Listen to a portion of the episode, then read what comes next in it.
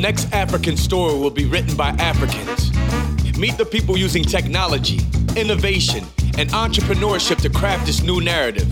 This is Building the Future podcast with your host, Dotun, coming up today on Building the Future.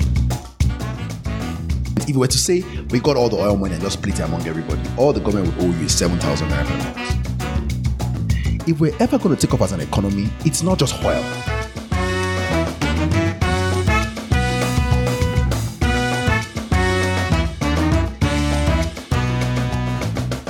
My guest today is Tola Onayemi. He's SA on industry, trade, and investment, and also sits in the economic team in the office of the vice president. I'm quite impressed with what Tola has done so far. Actually, I'm also more impressed with what he's doing now with regards to being involved in the ease of doing business. Um, because most people know about the difficulty that entrepreneurs face in Africa generally, not just Nigeria, with regards to starting and running their business. So um, I've got Tola here today. Uh, Tola, welcome to Building the Future. Thank you very much, Dotun. Thank you very much. So Tola, first of all, let's start with your background. What led you here to you at a relatively young age, maybe? You're working with the government. You could be working in in consulting. You could be working elsewhere. What led you to this place? All right. So I think a good background to start with what exactly it is that I do, and then I'll dwell quickly into um, what exactly it is that and how I got here. So more specifically, um, I'm in the economic team of the Office of the Vice President and Industry Trade and Investment Cluster.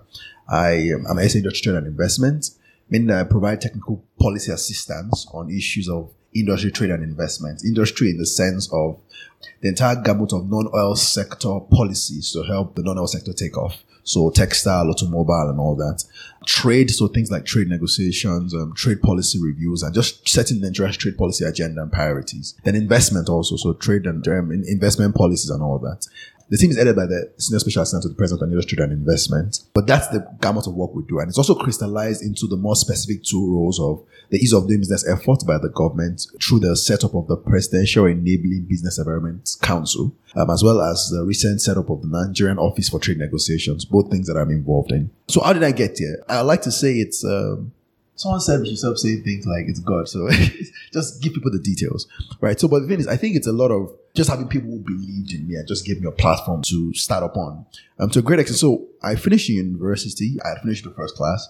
Um, in law. Which university? Yeah, um, University of Lagos, actually, for my first degree, first class in law. And um, right after that, I'd done a almost like a research fellowship with a certain professor, Professor Yewa. And yeah, just first admonished me, apply for your master's, you know, it's apply to Cambridge. I'm like, yeah, I'll think about it. So I ran into this woman at the Kuramo conference where I was rapporteuring some days after Dr. Oduwale. And she just said, you know what, you should apply to this, the, to Cambridge. And I think it was a week to the close of the deadline. So I applied, right? And before then, I'd done some work in the past with some law firm doing transactions work. I'd done some work in the past with even Citibank. So I applied. I got into Cambridge with a scholarship and all that, did that. And then, and that was where it was interesting because I went with an open mind. I just went to do a master's. There wasn't any clear idea of where I wanted to end up doing, like what specific areas and all that.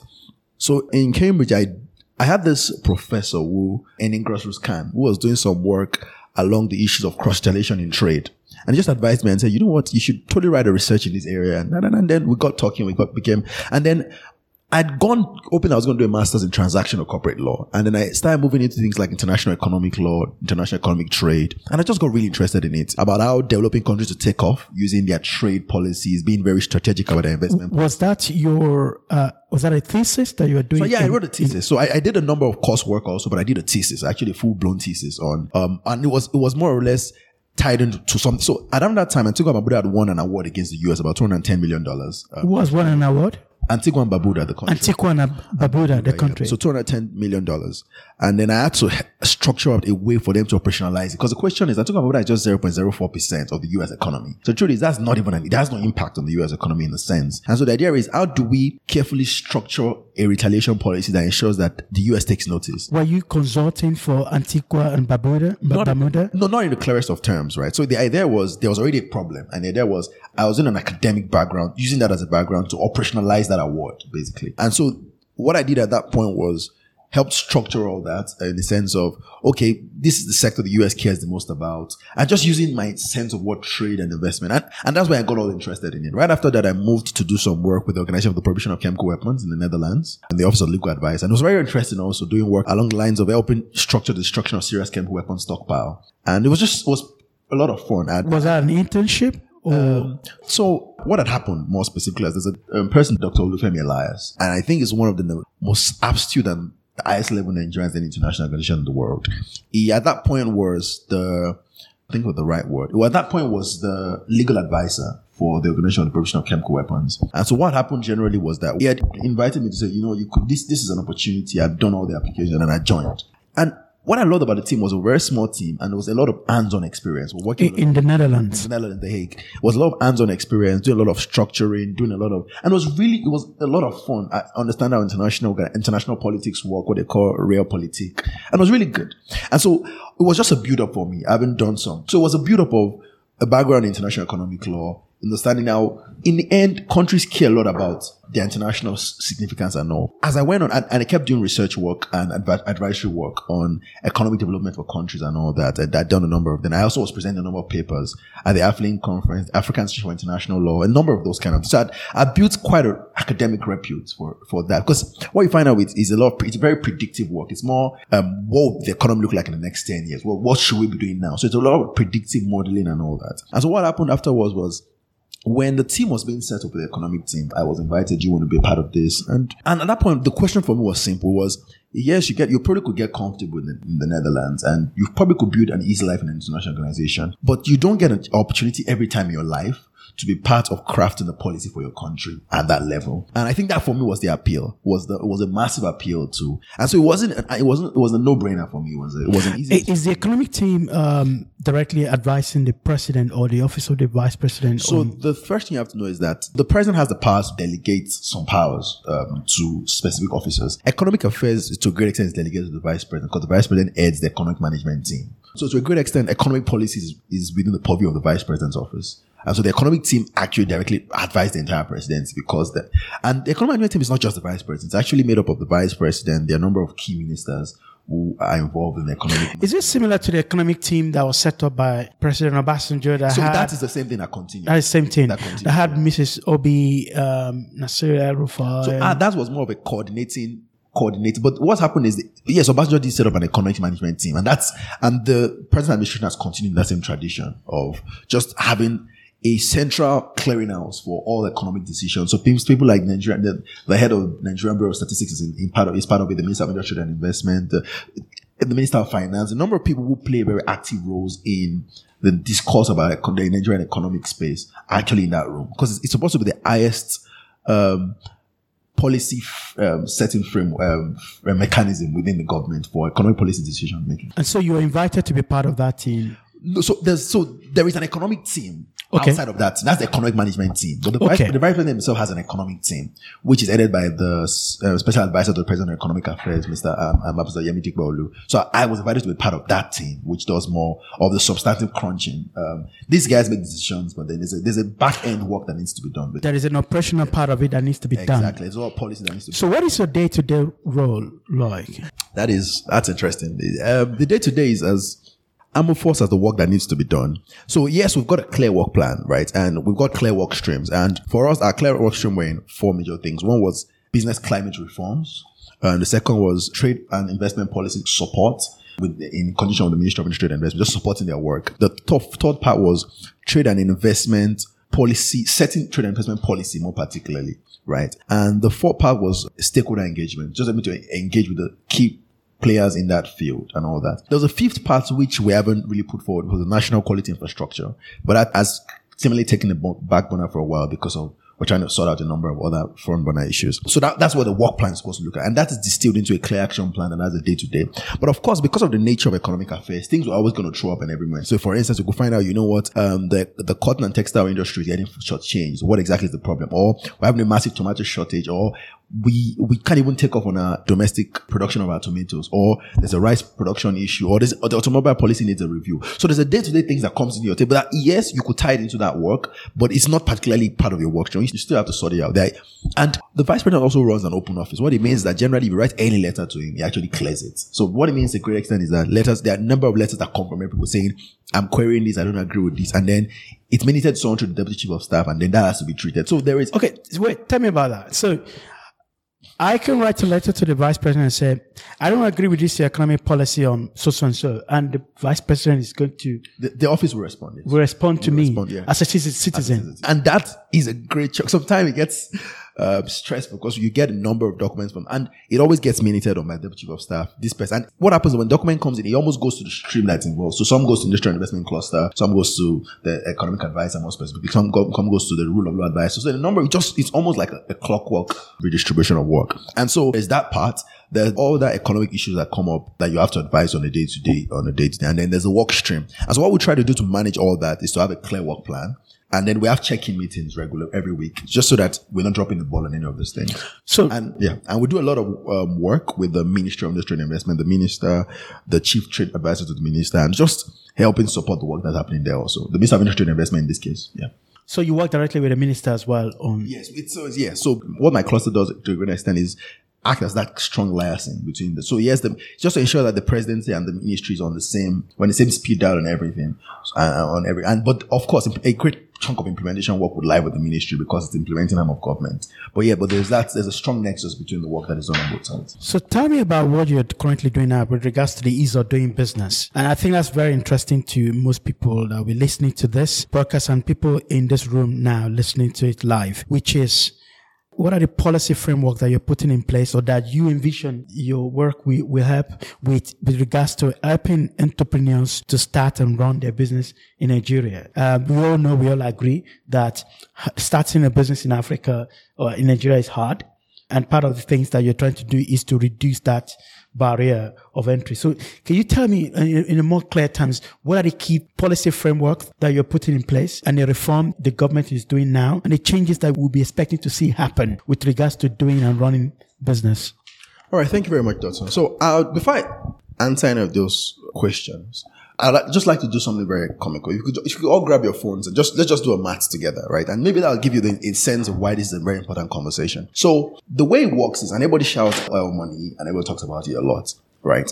So let's imagine the oil companies don't take out any because the, the, way it works is it's usually it's a joint it's a profit sharing contract so the oil company takes a great part of some part of the profit and also nets off of their expense but let's imagine they don't take it so at best the nigeria's production capacity is 2.2 million barrel per liter right so let's do that 2 2 if you multiply it by fifty dollars, which is the highest of recent times. So let's put it by fifty dollars. That's sorry, two point two million barrels per day, not per, per day. Yeah, per day. Per day. Okay, times okay. fifty dollars. That's okay. about one hundred and ten. One hundred ten million. Mm, million, right? Million. Multiply by three hundred sixty-five days, right? That's this. That's four, four trillion. Four trillion. Divided by Nigeria's population, which is about one eighty million people now. So that brings us to two hundred twenty-three naira. So everybody deserves two hundred twenty-three dollars a year from the government. If you're going to just split that money, let's do that and then divide that by 12 months. So let's multiply by what is the naira today? 380? So what it means is that actually every month, all the government, if you were to say we got all the oil money and just split it among everybody, all the government would owe you is 7,000 naira per month. So what that means to a great extent is the place of oil in our economy is overstated to a great extent in the sense that oil won't take us to the promised land.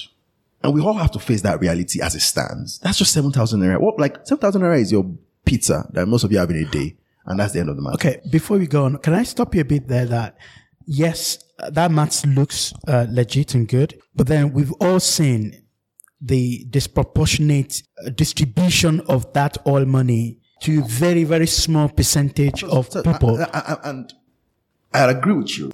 So Nigeria, for instance, needs, I think, about 300 billion over the next few years to just catch up infrastructure wise with South Africa. So the truth of the matter is, in the scheme of things, even all that money won't do much good. And that's why for the government, ease of doing business reform was a massive legacy project. Because for them, it's a, listen, if we're ever going to take off as an economy, it's not just oil. It's that the entire economy must take off.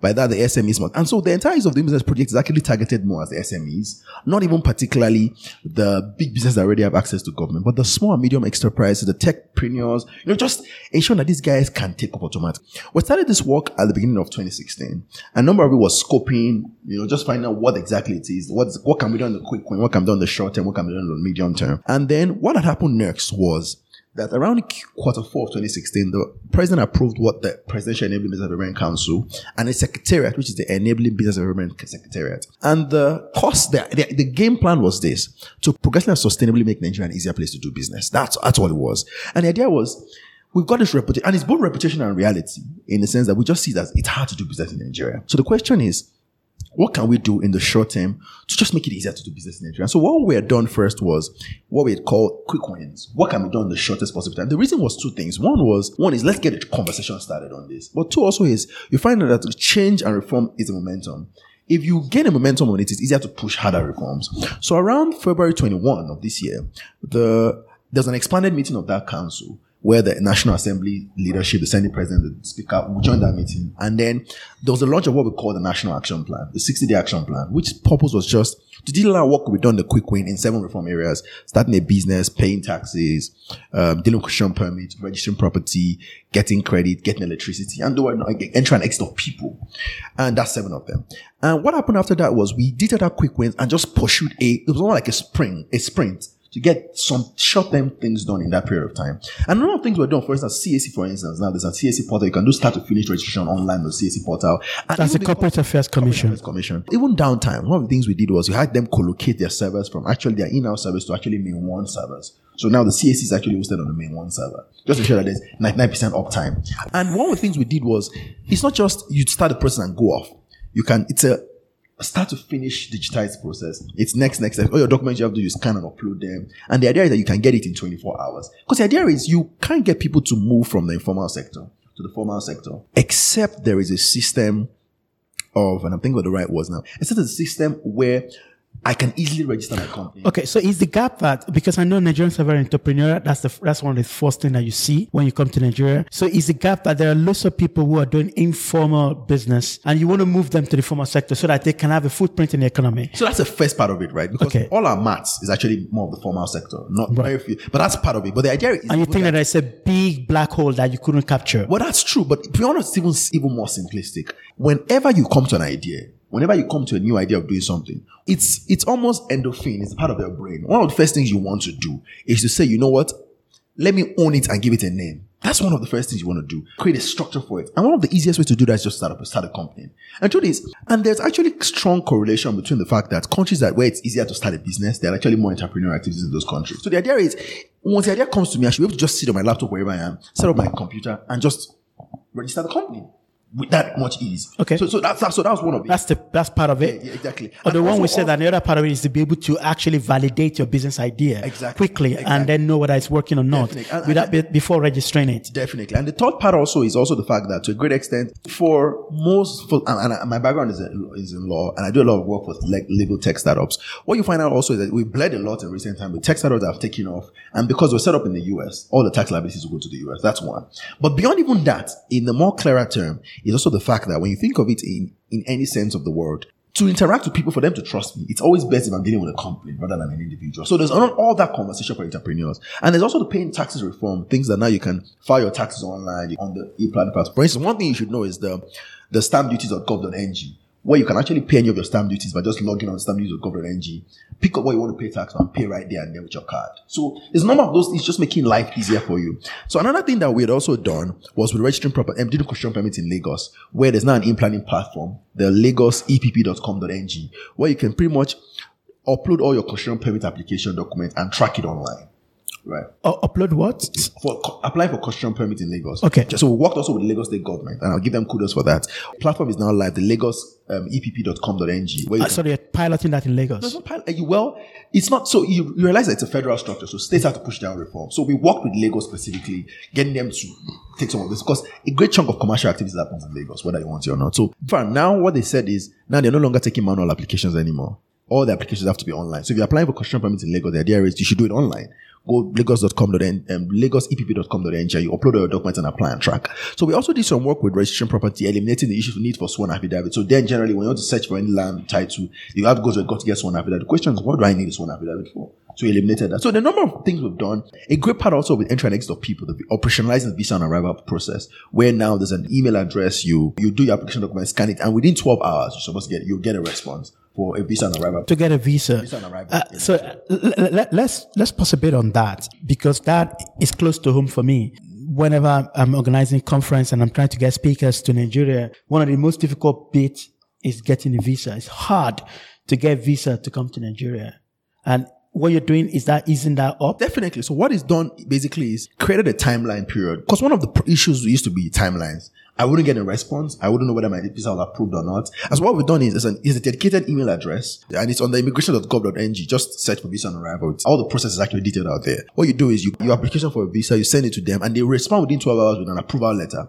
And with that approval letter, you pay the fees that need to be paid and then you just come straight to the country, basically. And in fact, just yesterday, I, I know about six, seven, eight foreign investors, venture capitalists that actually flew into the country using this process. So Is that bypassing some of the logjam that you have in the Nigerian embassies all across the world? De- well, definitely. Of course, there are two systems to it. You can actually do the good old fashioned visa process, which we also worked on with the Ministry of Foreign Affairs. Because now what we've done is there's been a circular issued from Ministry of Foreign Affairs, creating a timeline within which they must respond to visa applications. But you know, beyond applying for visas through your embassies abroad, you could also just get apply for visa on arrival. Actually, in the clearest terms, in legal terms, actually called a pre-authorization visa. Because it's not really I just climb on the plane and I land there. It's that I ask for authorization to actually get a visa when I arrive. So basically, so there's all that also being done. And as once you arrive, you just show them your document, they take you to the visa office, you get a visa and you leave almost immediately. So there's all that also being done. And so you notice if you go to the Abuja airport, you see that there are a number of labelings, your, your wings are here, this. So just even giving information where necessary. So the idea is just make the travel experience better for people generally. So also done something with goods, issues like palletization of goods. Because one of the problems that used to happen with goods in the past was I'm shipping things down, but they come in a container, everybody just throws everything in the container and it's truck, and it's hard to even do any inspection when those come. So the idea is that there's been a circular pass that says you must palletize your goods, meaning you must put them in pallets when you bring them down to the country. We cut down the documentation for import and export on both sides. So we limited some things that you were not, we didn't think were necessary anymore. I think we cut down one from 10 to 7, we cut down one from like 7 to 5.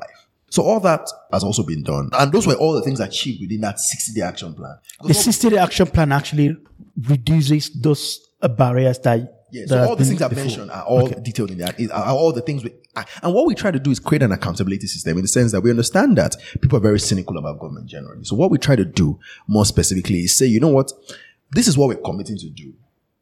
Midterm, so like at the medium of society in February, at March 21, we issued another the information always in infographics so people could relate quickly to it. At the 21st mark day mark, we put out a March 21st mark. We said, this is all we've done. Look at it. This is what is still pending. At every 21, we issued out saying, this is all we've done. This was what was pending. I think we scored 70%. So not everything we wanted to do. We, we couldn't do everything. Some, like for instance, it was just yesterday that the credit bureau, for, for getting credit, the bills were passed, the credit reporting, those were some things we were working on. The credit reporting um, bill and the um, collateral registry bill were both um, passed and signed. So those are some things we're trying to push in that time period also. But then it's not everything was done, but we're honest about because the idea is, is to have a transparent system of saying, you know what, this is what we're committing to do. This is what we've done in that period of time. Now, after that time period, a great part of what has also happened is trying to get some serious, deepening those reforms and getting the people issues resolved. So things like the executive order that was issued by the acting president and all the details out. And I, I think I've shared some of those documentation around three strong pillars of it or four strong pillars of it. The first is about the issue of the default approval. The idea that going uh, or let me even start with the, what was probably best background, the transparency, which we've actually also been doing before with just 31 specific business MDAs. But now we're, we're broadening it down to every MDA in Nigeria. The idea of transparency that in your website, you must publish a complete list of all the fees, the timelines, the procedure for any service you provide to the public on your website. I shouldn't have to call my friend to ask him what the requirements. It should be on the website. And it also pasted in your premises. And when there's a divergence between that, what is on your website takes precedence. And so based on that, what we also said was a second thing called default approval, meaning in that timeline you've committed to the public that you would deliver services. Does that cut across every civil service? Every federal MDA today. What, what is MDA? Ministry departments and agencies. Every Okay. federal ministry department and agencies. Um, Right. So it means that if I go to um, a vehicle licensing office and they said that I need to bring four documents to, li- to It should be on their website. it should be on their website. And if it's on their website, they cannot tell me something different. Yeah, exactly. They can't tell you anything. This kind of conversation I had with you off camera, which is there is a culture, and I think a lot of people agree with this, that there is a culture in the civil service that doesn't look like they're serving you, that you have to almost beg the civil service, uh, uh, someone who works for the government to do what they were supposed to do.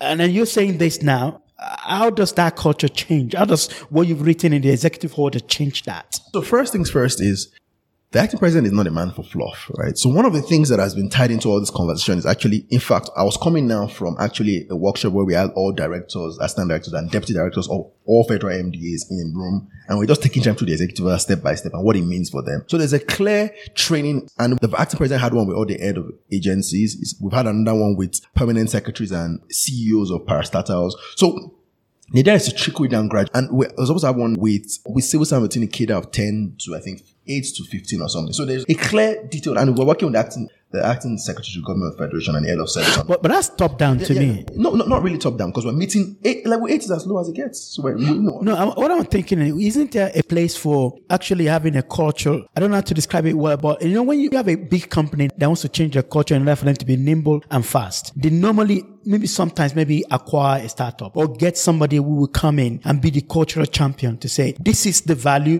This is how we should be doing things now. And don't you think that is necessary in the governance, uh, especially in the civil service to say, this is how you don't allow people to wait on the line and you're on the phone to your friend talking while a lot of people are just there because you are their boss and you feel like you're their boss. And then you change that culture over time with these cultural champions. So I'll say two things, right? And I'll say them I'll tell a story and then I'll say something. And well, let me say what I want to say first. The acting president, Professor Osinbajo, just says something very clearly, which I love. He says, we've got to get over the fact that Nigeria is not different. Nigeria is not special.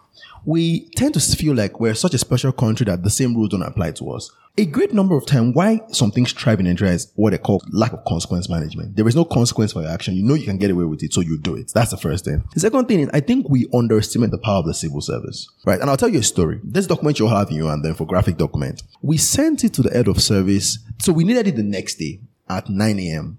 We sent the head service 8 p.m. that day. By the next morning, over 5,000 copies of these documents were printed and stapled and bound and ready.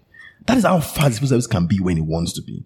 And you'll be surprised how many educated people, civil servants that have double PhDs. So let's not overly generalize and act like these guys don't all know what they're doing. But this, this is the issue. The issue a number of times is being able to put clear responsibilities for people, but beyond even clear responsibilities, also being able to monitor the work they should do. And beyond that also is the whole role of having consequence. And so yeah, if you read all the executive order, you see there's a clear consequence for everything. It's a gross misconduct you don't do this. And everything has a T. One thing you find out generally is when you push people to responsibility, they start to realize what they don't need and what they need. So, for instance, the approval says that whatever you publish in your website that you must do, you will do. If you tell me you provide this service in this period of time, by the end of that time period, you must have provided it. If you don't, if I don't get it, it is deemed as an approval. So if I apply for a license, you say I'm going to give it in 21 days, and 21 days you don't respond to me, is deemed an approval. And I can apply to your minister for him to give me that approval document. Now, what that does is you're already giving teeth to because I've applied to the NGS, they didn't respond to me. So I'm applying to the supervising minister and asking for a license. And then it also counts as gross misconduct for you wouldn't do the work. So the thing is, there's a number of those teeth system. And what we're trying to do now is operationalize that in get them to understand what these things mean. Because if you're going to give a man work to do, you must, you must understand in the clearest of term what it is you're asking him to do. So, and a number of those things are not, it's not a five session, mini session. It's spending time with them, understanding what their concerns are. But beyond that also is detailing out what the requirements are. What you find out over time is and a great number of what this executive order is doing is moving the burden from the citizens to the government. Government has a response. So, and now the executive order that's very interesting is one government principle, meaning that going forward, a document that this government has in its custody, I should not have to private citizens to prove it. So, for instance, if I say I've registered a company, all I have to do is give you my IRC number for a copy of my document. You should go verify whether it's a real company or not. Because in my mind as a citizen, it is one government. I shouldn't have to care of whether it's a CAC or an FIRS. For me, it's one.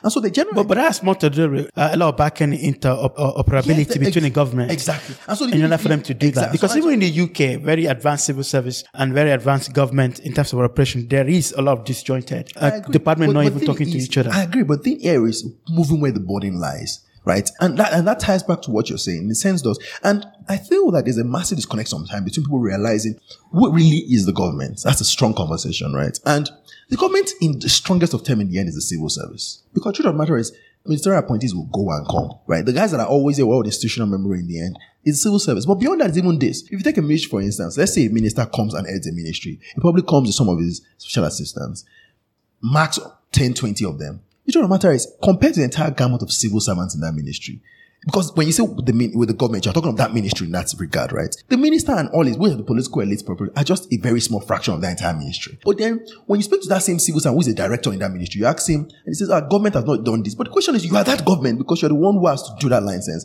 As an individual, when I, as a civil servant, stops a documentation going through, what I do to a great extent is I, I stagnate the economy because a business that needs a license to grow can't use the business license the interest rate rises on it. And so they probably would fold up and the people they will have employed in the economy don't get employed. So it's a ripple effect. And so it's helping them realize that the role they play in, in ensuring that the Nigerian environment is an easier, nibbler um, business environment mm-hmm. is a role is, is some of what the operationalization is. So, for instance, one of the things that we've asked them to do now is SL, and we're working we're working through all of them service level agreements of saying this is service I'm saying I'm going to deliver to, to the people, and this is how I'll get it done. This is what I'll put on my website. So, just walking through them because truth is, it's not for a lack of skilled people. It's for lack of not having a system over this time where we have monitored what needs to be. Which starts from which starts from the government. The government has to set the tone. And what is the government? And the vision. No, no, no, um, no, no. I understand your your argument about who is the government. We are the government, but there is the elected government who set the vision. Yeah, and, and the vision well. and the tone and also the pace for doing that, which is one of the things you're doing. Exactly. And, right. And, and, and, and don't, don't forget that the acting president is hands on about this in okay. the sense that we the council, and I should say that the council, the Enabling Business Environment Council is made up of 10 ministers. The the acting president is the chair. The vice chair is the Minister of Industry and Investment. The CBN governor is the head of services there. Acting SGF is there. There's a representative from National Assembly. There's a representative from Lagos and Kano. So like it's everybody, a private sector is represented in the room. And the idea is this council meets every month but beyond that is the secretary has daily meetings with all the MDs, like daily, twice a week with every MD. So it's not a, it's not a pie in the sky. It's systemic working through to get to where we want to be. And because all these things I've said for me is, and I was, as I was telling you before, I care about three major things, right? One of the first part of what I care about is, is the whole work along ensuring that we're a competitive economy, like using trade and investment more specifically to ensure that a, any country can take off, right? Yeah. Using, but the second part of it is more especially tech startup work, supporting what tech startups can do, and and then the third part is transactions. But the thing is, what you find out is a great number of all these things we're saying is just even ensuring that when we get to the point where we want to start exporting ourselves or our goods, that we've got competitive enough industries. Because truth is, yeah, we say we have cheap labor costs, but truth is, if it's expensive for me to take my business off, it's expensive, if licenses make it impossible for me to even take off, no matter the investment policy or the trade, trade policy you do, there's no one that will plug into all those access to markets that you're trying to forge. And so that is one of the great part of what the ease of doing business is. He's saying, listen, SMEs we care a lot about. It's communicating clearly, SMEs we care about you, but listen, civil servants, um, government, will commit and not make itself an adversary to business, but make itself a partner to ensuring that business can thrive and take off. So let's pick up on the ease of doing business, especially for tech startup entrepreneurs. Uh, because uh, you mentioned the other time, places like uh, Mauritius and um, uh, Delaware uh, has been known as a place where you can easily set up a startup. They have a very good program that will enable startups to register and be tax efficient from day one. Um, is there anything you're doing or that your department or your, your team is doing to help in that regard with, with this executive order? All right. So, um, so I'll, I'll, speak very clearly, and, and I think a great part of it is what I already detailed out: the reforms within the Corporate Affairs Commission, uh, more specifically about ensuring that any tech startup in any part of world can actually register the company from start to finish online within 24 hours. Uh, and to operationalize that and show our commitment is the fact that it's now hosted on the MainOne server so that it's about 99% uptime at every time you can. And that's one. The second bit of it is more specifically our work around around what they call the smart digital policy in sense and, and the Ministry of Industrial Investment is doing a lot of work about that. But there is a strong recognition of the fact that the future is in services, right? It's it's greatly beyond and agriculture is amazing. But the truth is the future lies a lot in businesses that can leverage on the global space. And one of our strongest strengths as Nigeria is, as our, is our people in the sense that we're talking about 180 million people, about 53.6% of them, I'm correct, is actually within the it's called the young people, right? So the idea is that there's such a nimble force and there's such a young, agile population strength compared to most countries. And so a great part of that work is after we've done all the work of making it easier for you to do business, which we're committed to in the short term, in the medium term, and in the long term, and we're doing plans every day. And some things we're beginning to launch now, something called trading within Nigeria, where we're just focusing on even intra-Nigerian trade. So things like the problems you face in getting your goods around in Nigeria, just trading in Nigeria, so the police, the customs, checkpoints, you know, just for business people, just so that's just some of the things. If I we put out a survey already about last week, uh, just getting people to validate. So say, tell us, for example, what's your biggest challenge in trading within Nigeria so that we, we can target our intervention. Let's pick up on that before, before you go on. Okay, yeah, because that that actually um, again is very very key. So one of the uh, one of my guests in this show uh, is um, uh, Tayo Bamiduro, who runs Max.ng in Lagos, uh, which is a hyper-local logistic platform that enable you to take goods from one part of Lagos to another. Uh, so you can order within an hour. And one, one of the things he said was the challenge they faced at the beginning was so much license payment that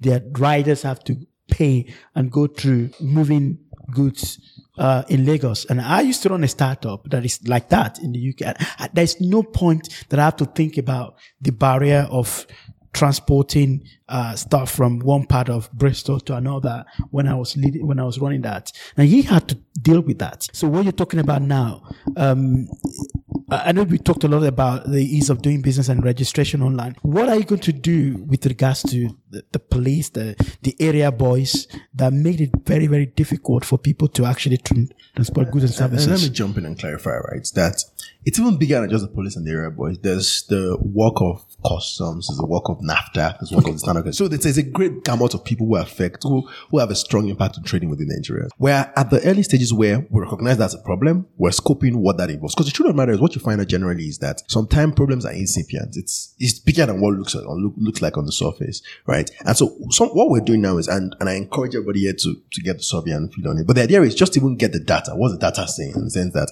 we're doing strong analytics behind it, just trying to understand the problem in itself because um, it's not a new problem in the sense that it's a problem we're aware of. But the question is, what's the real nature of that problem in the sense that why is it so difficult to trade even within Nigeria? Because we're one country, it's not even another country now. We're just talking within Nigeria, getting my goods from just Lagos to Kano. So you're just looking at the problem now. No, no. So it's not. It's, it's not really. Uh, looking is not the word. It's called scoping the problem. You're scoping the yeah. problem. So you're not you're not coming with any solutions yet. No, we have. We've got, we've got, a number of things in our kitty of, okay. of what we think are the answers or, or what are the responses. But what you find out is that you must be careful not to mix up causation and symptom, right? Because that happens a lot when you're trying to do interventions. Because the cause of something is not always the symptom of something. And so a great amount of time, what you want to do is you want to see where the data leads first before you start. And don't forget, it's a federal state. You could issue directive, you could act sanctions to them. And, and, but what, what I found out about the most is a monitoring mechan- mechanism. So one of the things we rolled out this month also is the hackathon where, where we're trying to build an app. And the purpose of that app is basic. The purpose of that app is to allow you port and monitor government reforms on ease of doing business. Mm-hmm. And what that does for you is this. It helps it pretty much outsources monitoring. Because what the idea here is that no matter how strong the team wants to be, the team can be everywhere in Nigeria at the time.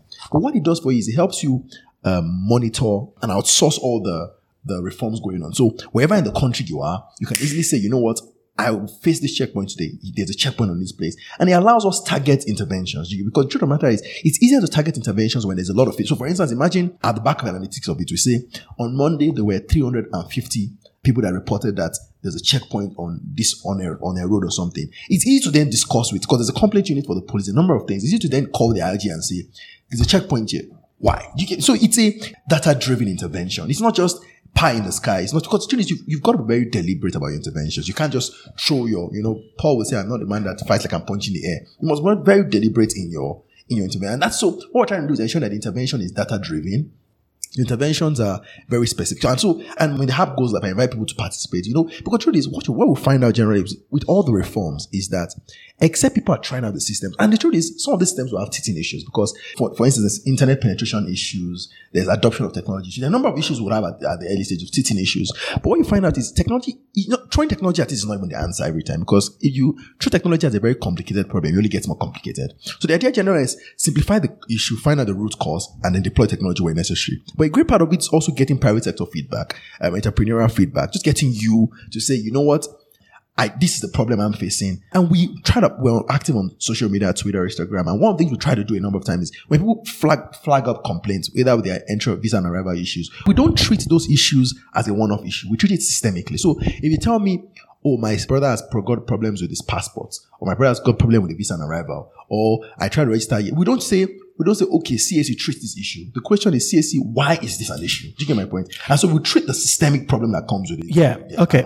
Let me pick you up on that communication. Are you communicating this enough? And what are the channels and ways in which you're communicating that to the citizens to know everything you're just talking about now? Because a lot of people will be listening to this and say, wow, these are good things that you're talking about. How do we know? How do we, how do you empower the citizens to know about what to do and how to go about it and also how to question at the process? So, so, so I'll tell you that we're very committed to communication in the sense that we actually have a clear communication team with a communication lead that just drives that communication process, right? And that's one of the reasons why you're all head of ease of doing business. And that's my point. My point is, one of the things we're trying to do is communicate through several mediums. So we have got, we're active on Twitter. You should, at eBiz Nigeria, we're very active on Twitter. I also, when people tag me on Twitter on any of the show, I try to respond to it and all, but we actually have been very active social media on, on Twitter, um, Instagram, Facebook. But beyond even that is one of the things we also try to do is we've got a website and we were on TV a lot. And the idea is to push the MDAs. The idea is that in, there's no country in the world where there's a there is a system for enforcing this thing. The MDAs, the ministries themselves, and the department and have to come to leadership. So what we do a number of times is push them to leadership on this issue. We help them with their reforms. We push them. To, so we get them to also be on TV to do jingles where necessary. We're on radio a lot. We're, and, and we, have got the fact we've got a clear communication plan. We've done a number of um, newspaper editorials and all that. We've done short videos things that have been done. It's so there were a number of things we're doing. Um, just putting the information out there. We're on TV a lot. The especially Dr. Jumoke Oduwole is on TV a lot. Channels, AIT, TV, whatever it is, we're on TV a lot. I'm pushing the message pushing as the much message. as Because the truth is, possible. for us is this, and we, and this is where we stand from. The idea is, no matter the reforms you do, if people don't know of it, you could as well not have done it. Because the truth is, if I said that now you can register a company from start to finish online and you don't use it, we could as well just have put it down. So the idea is, for us, it's a big deal. And in fact, the more people climb on the platform, the more you test run that pro platform. Because there are times when, when everybody comes on, the platform will probably crash because it wasn't planned for that. And then it's a good problem because yes, we, because for us, it's not just a quick fix. It's a sustainable fix. So the idea is, yes, okay, it happened. You said that. Okay, now this, this thing crashed. Why did it crash? And that's, for instance, one reason why we co-located the server. And then we also meet associations. So the NBA section of business law of the NBA for lawyers. We do a lot of work also with, with COREN, with, so, um, which is the engineers, so architects, there. So we do so there's also that professional bodies clusters that we reach out to a lot uh, and, and all that. And, and in fact, one of the back reasons for doing an hackathon, as against just outsourcing an app, was to get young techie community also involved in that conversation generally. So, so it's, it's, it's not a new thing. It's a, it's by the way, we think communication is important. Definitely priority. We have a communications lead who takes lead on that. But beyond that also is that we're always on everywhere. And that's why you notice all our documentation is actually infographics. We don't just write dense prose. We, I, we've never actually put out any dense prose. It's always infographics so that you can pick it up and in a quick span, you can understand all there is to it. You can understand what, what it's asking you to do, how, how to try out the process and all that. Okay. That's, that's very good. I've got one, one of few questions to ask before we end this uh, recording part of the uh, show. Um, and this particular question is about one of the biggest concern and one of the biggest barrier for doing business in Nigeria. From our own data, has less to do with some of this bureaucratic thing. Maybe because people have are used to the bureaucratic logjam of doing business or registering and stuff. I think one of the biggest challenges is funding. If you ask most entrepreneurs, is access to finance. I, know that might not sit in the remit of what you're doing, but how does ease of business um, address that? So, so I'd say one of the things, one of our indicators that reform areas are working on is called getting credit, which is what you just talked about. And that's one of the reasons why the collateral registry bill was. One of the things it's supposed to do is allow you use your movable assets to actually get credit from the banks, right? Because, because the truth is, one of the reasons why it's hard to get loans is because of um, what they call um, follow up. Like I can't, how do I ensure you pay the loan? If you don't pay the loan and vanish, how do I follow up with you? So a great chunk of, gov- of bank costs is actually recovery trying to recover their loans and all that. So the more data, the more credit history you have, and that's one of the things that does. It creates a debt credit history for you. One of, a, lot, a lot of what that does for you is allows, it ensures that you're more attractive for loans generally. But let me also jump in and say this, right? That what you find out with reality is, is that sometimes loans are not even the.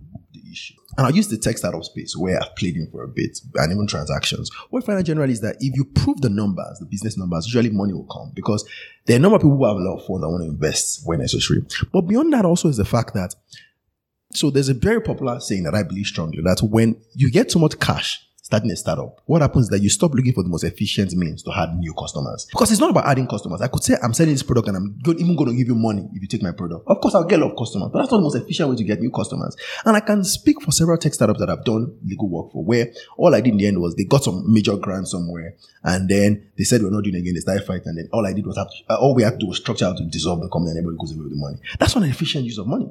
So truth is, is so money always isn't the problem. A number of times it's been, and I can name several tax that I know, to Tuteria, a number of them who didn't have as much funds, Fund Plus, who didn't have as much funds when they started up. But the idea was being able to bootstrap where necessary, being able to um, test the idea in the most scalable fashion. So the idea is keep scaling, bootstrap, keep scaling. So Yes, I agree that funding might be an issue. And I'll tell you where I think funding is an issue. It's not even in loans, particularly as much as the interest rate. The interest rate is rather high.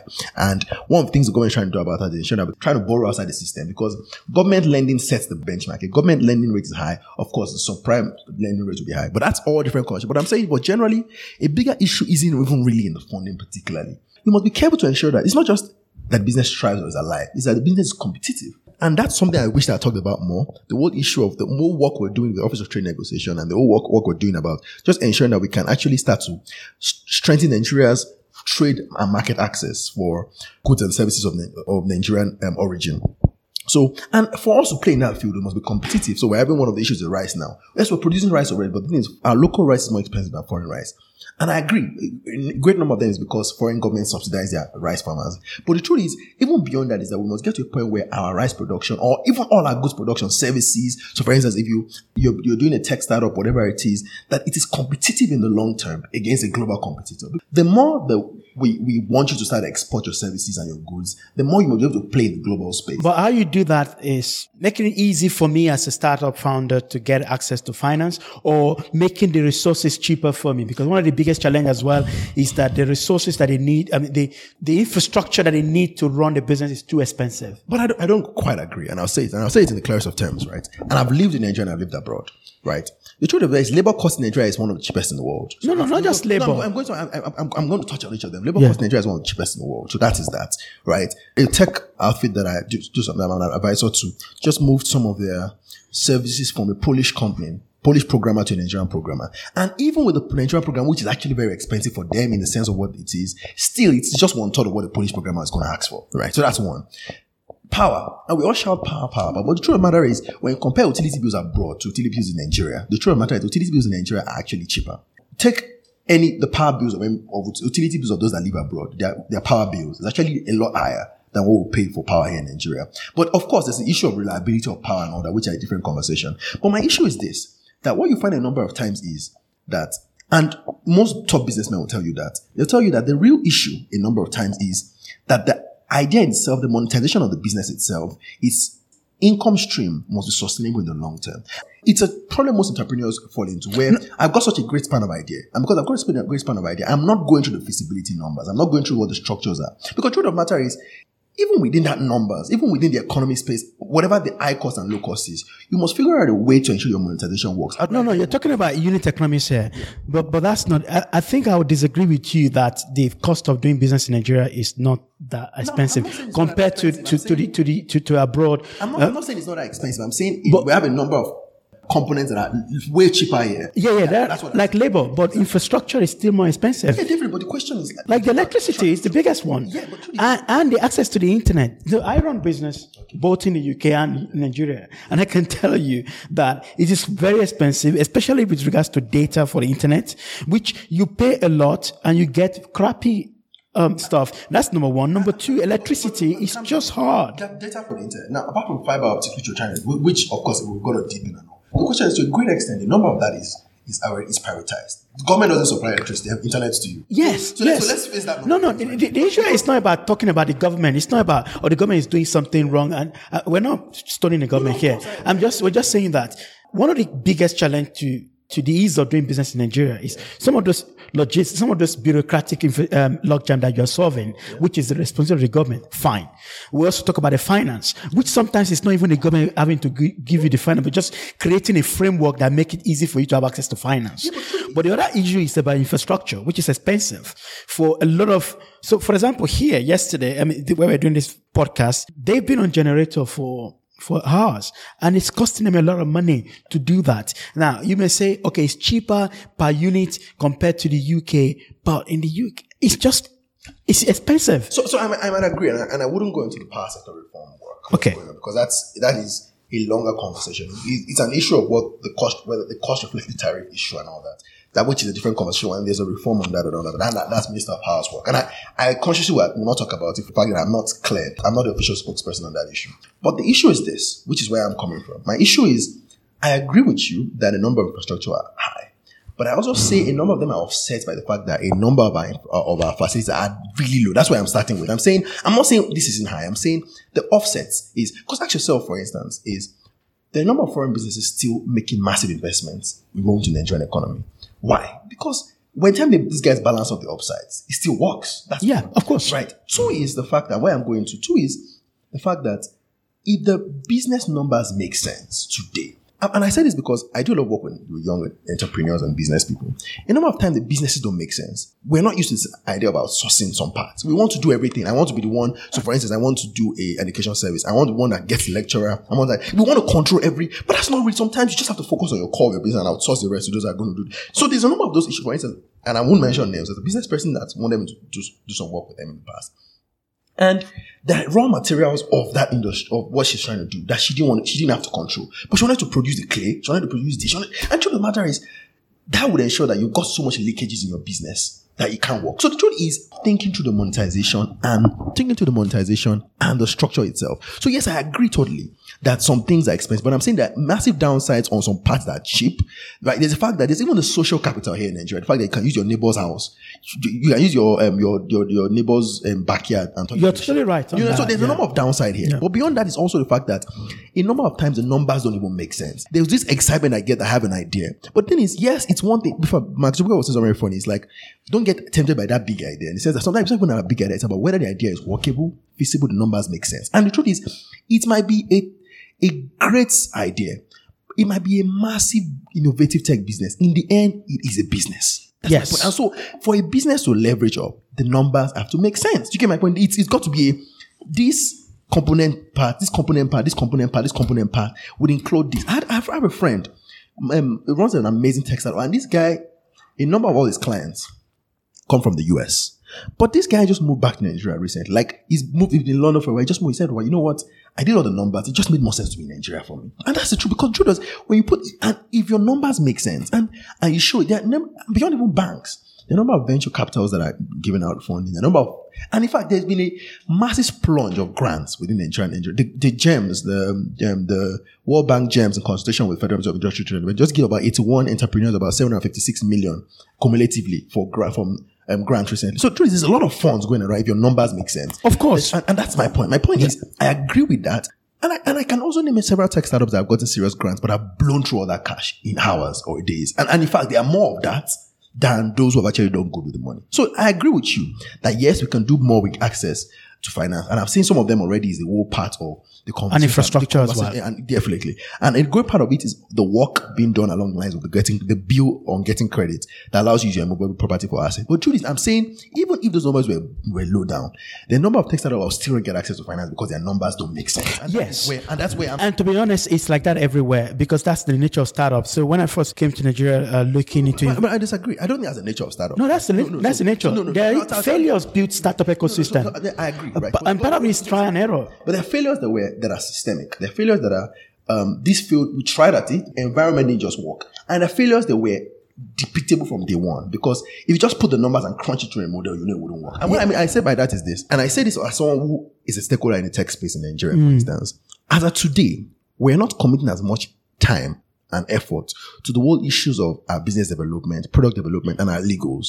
It, what, in fact, right, and even talent. We're running quickly short of talent. People Yeah. realize that talents have become ridiculously expensive. So the number of tech And, and we can talk a lot about that because of the education system as well. Yeah, exactly. And, and are number of tech companies I'll tell you today that local tech companies I'll tell you it's so expensive to pay for tech talent because from foreign guys going to pay for what they are. And there's not enough pipeline pipeline Yeah, of, yeah. talent, of talent. Yeah. But beyond that also is that even those that take off. which should link back to the government as well with regards to education anyway. But even those that take off, right? Even those that take off, and I'm, at this point, I'm talking more on my own Yeah. personal opinions. Even those that take off, a number of them don't have a clear business product plan system. So that so it's just a techie starts a business. The business, the business angle of it isn't strong. Mm. The business, the product angle of it isn't strong. The legals of it isn't strong. And so what happens is, if some will take off accidentally in the end, or some will take off well, but truth is, it's going to blow up in your face eventually. Some, Yes. some years from now, when you realize, oh, I signed some agreement I shouldn't have signed. I divested some shit I shouldn't have divested. Yes. I raised some crown of money and lost a lot of rights I shouldn't have. Yes. lost. So my point is, in the end, we've got to realize it's a business, right? And if it's a business, and truth is, if our most businesses include in itself all those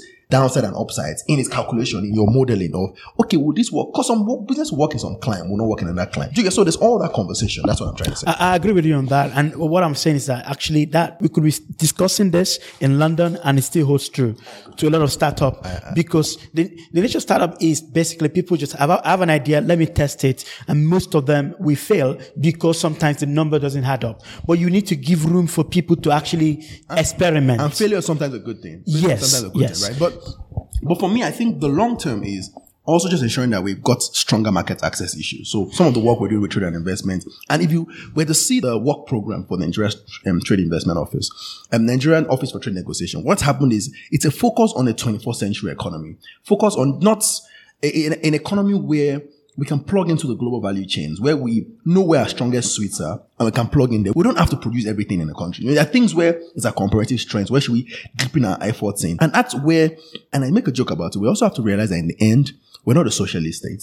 So a great part of what government should do, and I agree with you, is in frameworks and ensuring there's a good environment. But then there's a place for private sector to leverage on those environments. So we got to stop looking at for, to government for funding for this. thing, Or government needs to give us. That's not the, that's not what government's role is. Government's role is to ensure there's a framework, and then it's it's our work. And and reduce any barrier. and reduce barriers, reduce obstacles. And the private sector and even citizens have to then take center stage in building ideas with better policies rolling out and all that.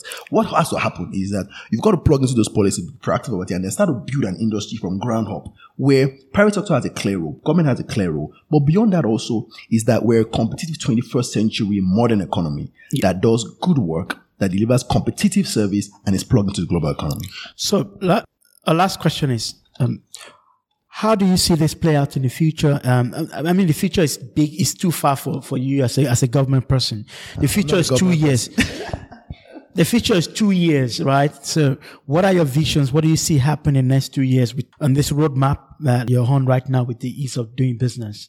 Uh, what are the key things that we should be expecting? So more definitely, the three tiers of what ease of doing business should look like in the next phase is one, deepening the reform. So first is just, because what I've said is the number of it is just pushing the ministries and department and agencies to work. So pushing them to take response, better response. The idea is not for the secretary to do any of this work. It's just get them to the work they should do. A lot of also is reforms along people issues. Just getting people, the civil service to understand the ownership of how much rests on their shoulders. The second part of it is the whole issue of subnationals, getting states to become more competitive among themselves. So the idea of, and there's a ranking next year, 2018, where it's just about ease of doing business in more situated within the states. So beyond just the federal work now, like different states and even creating almost competitive index among the states. Um, and, and the third part of it, like I've said before, is the trading within Nigeria index where we're getting, where we're focused more on making it easier for Nigerians to do more business. Well, by the background international trade and as an international trade lawyer, what you find a great number of times is that we need to be able to retain the value chain within the country. So it's not enough to say we just exported the raw material and we imported back the finished goods. We must be able to retain the value chain within the country. And so that what we send out of the country is a more finished good. So there's a good part of ensuring that trading with Nigeria is good. Beyond that also is the second part of what, of just deepening, being more strategic with our trade relations, our trade alliances, and our trade interactions, ensuring that we have more deliberate interactions, a lot more, forge more strategic alliances with specific trading partners, and ensuring that it's a symbiotic relationship. So, so that even as our business environment gets better, there is a ready access to market for our product and our service, and there's no discrimination against our exporters all over the world. And I think the the bigger spare for it is also ensuring that we actually become a stronger service economy than uh, just goods and services, but a stronger service economy, a competitive global economy. And that work transcends an administration. One of the things I like is that everybody owns this, that conversation. Everybody talks about it regularly. Everybody cares about it regularly. And that's the good part of it. In the fact that it's, it's not just a government saying about the fact that people own that conversation. Your feedback as private sector is the most important because you're the ones that know where the shoe pinches the most. It steers where the intervention should be most focused on. It steers where more increased effort should be put on. It steers what, what resources should be devoted and where and what is the best fit solutions in some of these cases. Because it's not enough to just do something. It must be a best fit solution, a sustainable, um, long term solution that is owned by not, and people got to hold their government accountable because if you try out the service, and it doesn't work, flag it up. The end of the secretariat is not is not in the whole sense of oh we got bashed. It's a that's good. This didn't work. It's a How do we get it better? It's good. And that's the point. How do we get it working and running? And so that's more or less the, the future. The future is in Nigeria where citizens hold their parts, citizens understand their role and care about their role, and the private sector realizes that in any economy, the country only takes off when the private sector agrees and devotes resources to ensuring it takes off. And a government's role really isn't in throwing around money, but really in creating frameworks. So, what about you? What are your plans for the next?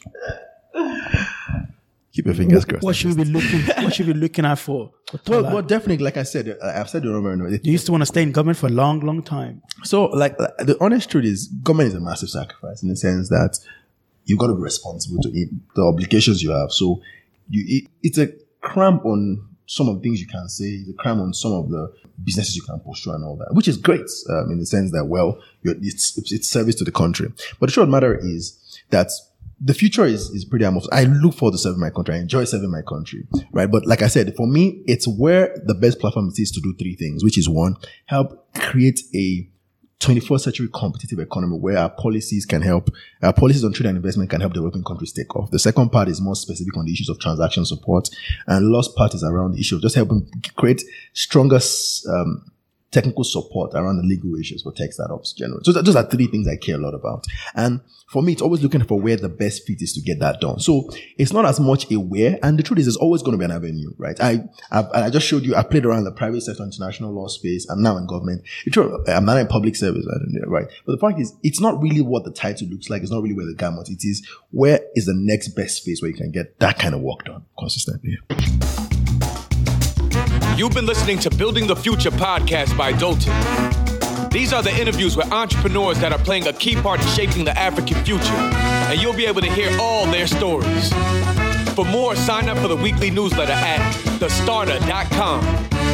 Our revolution will be televised. Hey everyone, thanks so much for listening to this episode. I hope you enjoyed the show.